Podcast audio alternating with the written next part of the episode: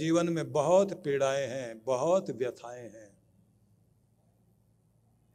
तो इसका मतलब है बहुत व्यवस्थित होने की ज़रूरत है।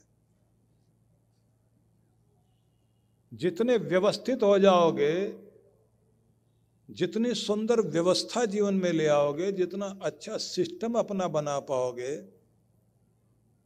उतनी ज़िंदगी की व्यथा, पीड़ाएँ, संताप कम होने लगेगा। दिमाग लगाकर अपने व्यवस्था बनानी चाहिए।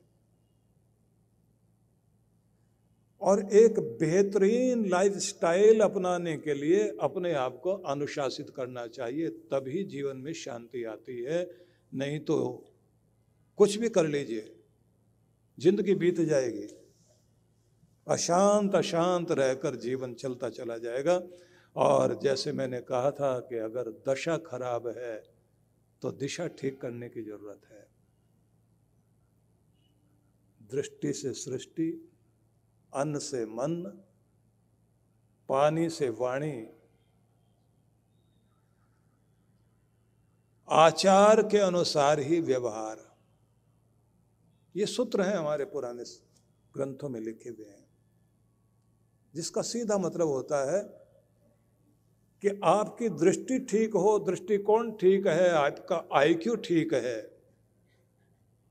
तो आपके लिए आपकी दुनिया ठीक है। आपके देखने का अंदाज संसार को अगर ठीक है तो संसार से आप बहुत कुछ लाभ ले सकते हैं। दृष्टि ठीक करिए, सृष्टि ठीक होगी, आप चिंतन बढ़िया करिए, चिंता दूर होगी। मतलब खुद के साथ मीटिंग करना शुरू करिए। कि परेशानी क्यों हो रही है? दुनिया भर से मीटिंग करते हो, खुद से कब करोगे भाई?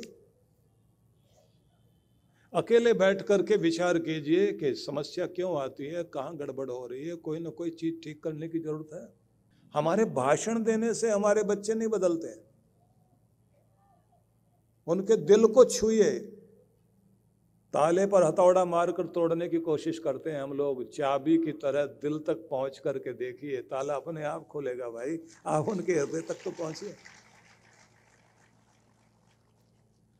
तो इसलिए कहा गया है कि अगर हम अपने जीवन में सुख चाहते हैं तो शांति चाहिए और शांति चाहते हैं तो व्यवस्थित होने की ज़रूरत है, अनुशासित होने की ज़रूरत है और एक ठीक से प्रबंधन करने की ज़रूरत है जीवन में। आज टाइम मैनेजमेंट से लेकर के हर तरह के मैनेजमेंट पर काम हो रहा है। तो एक और एनर्जी मैनेजमेंट का भी सिद्धांत चलता है कि आप अपनी एनर्जी अपनी ऊर्जा, अपनी शक्ति बनाए रखो। थोड़े पेट्रोल से ज़्यादा दूर तक गाड़ियाँ जा सकें, इस पर काम हो रहा है तो हमें भी बिना थके कैसे काम करना है? इस पर काम करना है। थकाता है आपको आपका गुस्सा, आपका तनाव। सेवेंटी परसेंट बीमारियाँ स्ट्रेस के कारण होती हैं। और सब लोग कुछ न कुछ स्ट्रेस पाले बैठे हुए हैं। हंसना भूल गए, मुस्कुराना भूल गए, गाना गुनगुनाना भूल गए, प्रकृति में बैठना भूल गए। अपनों के साथ नहीं बैठ पाते, खुद के लिए टाइम नहीं है। और आज एक और समस्या हो गई है। लोग जो है ओवर थिंकिंग के शिकार हो गए हैं। और वो छोटे छोटे बच्चों में भी मैं देख रहा हूँ।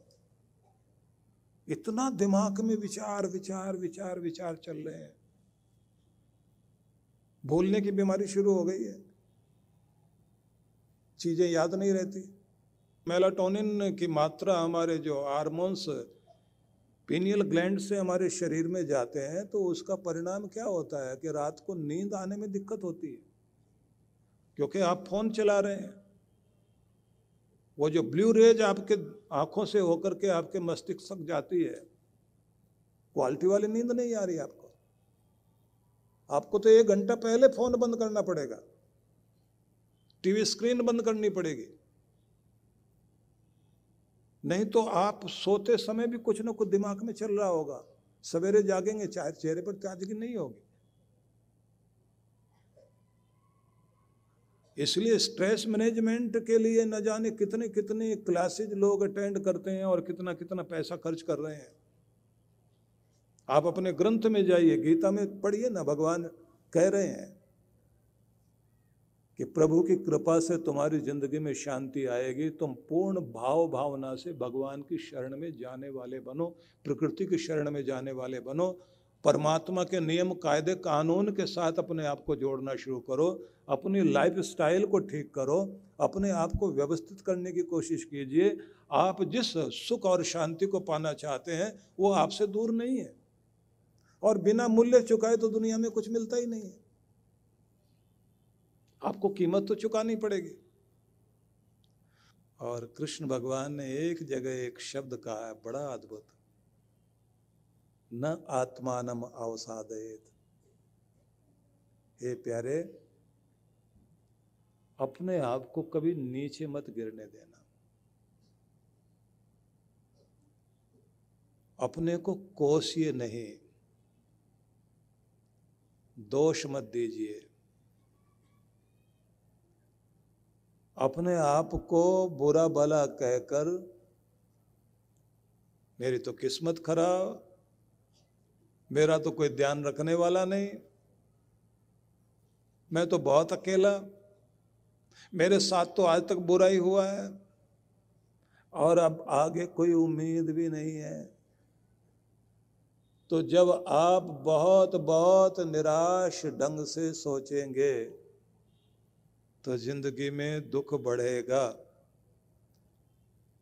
तो ये बात ध्यान रख लीजिए। अगर आप अपने आप को बुरा बुरा कहते रहोगे तो जीवन में सौभाग्य नहीं आएगा। नव जीवन साधना। क्या नकारात्मक विचारों को मन में आने ही न दे? ये हमारे वश में है? क्या तनाव की जड़ें मन में उपजेंगी ही नहीं? अगर निरंतर ध्यान साधना को जीवन में शामिल कर लिया जाए, आध्यात्मिक जगत में परमात्मा की अनुभूति के साथ, क्या सांसारिक जगत में भी प्रसन्नता, सफलता, संबंधों में आत्मीयता, धन, ऐश्वर्य का सपना सच करती है नव जीवन साधना? तो इसका जवाब है हाँ। इस कल्पना को साकार रूप देने का संकल्प है। गुरुवर श्री सुधांशु जी महाराज व श्रद्धेया अर्चिका दीदी द्वारा। भक्तों को ध्यान साधना की एक और अनुपम भेंट, नवजीवन साधना।